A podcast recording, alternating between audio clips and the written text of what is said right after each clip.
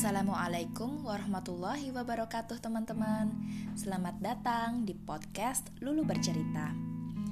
Hmm, Cerita kali ini agak dalam ya Karena kita akan bahas tentang hati.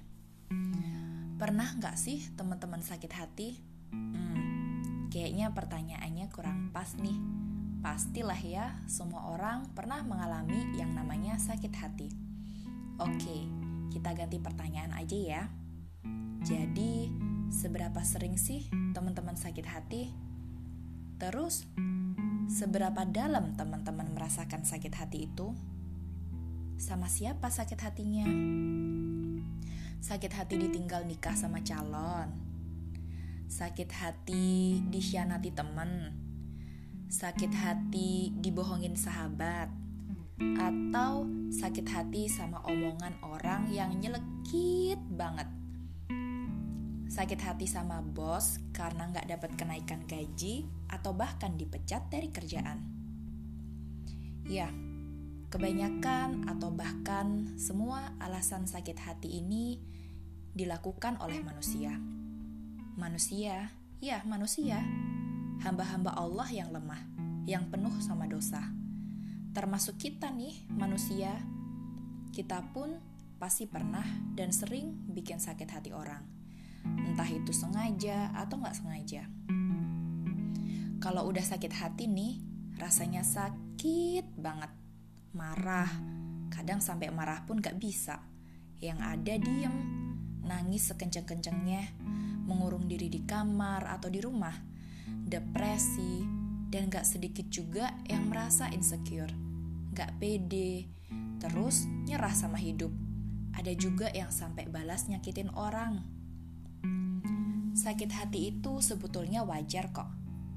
Allah kan menciptakan makhluk sempurna, yaitu manusia kayak kita nih, yang punya akal, pikiran, dan hati. Tapi, tergantung bagaimana kita mengelola rasa sakit hati itu. Ada orang yang merasa sakit hati terus merenung bertafakur, introspeksi diri, dan menyadari bahwa mungkin apa yang dikatakan orang tersebut benar, lalu bangkit, berdiri, dan berhasil. Ada juga orang yang larut dalam sakit hatinya, nggak move on move on dari bapernya. Terus jadi mengurung diri, menjauhi lingkungan sosial, bahkan tidak sedikit yang menyakiti dirinya sendiri. Sebagian orang-orang yang sakit hati, mereka makin mendekatkan diri ke Allah. Mereka jadi bertaubat, memperbaiki diri, dan makin salih amalnya. Sebagian lagi orang-orang yang sakit hati, mereka menjadi jauh dari Allah, menjadi kufur akan nikmat Allah, enggan menjalankan perintahnya. Dan dalam benak mereka berkata, Allah tuh gak sayang sama aku Para pendengar Lulu bercerita yang dirahmati Allah, tahu nggak siapa sih pemilik hatimu yang sesungguhnya? Siapa pemilik hati orang-orang yang menyakiti hatimu? Sadar nggak? Semua ini tuh skener skenario siapa?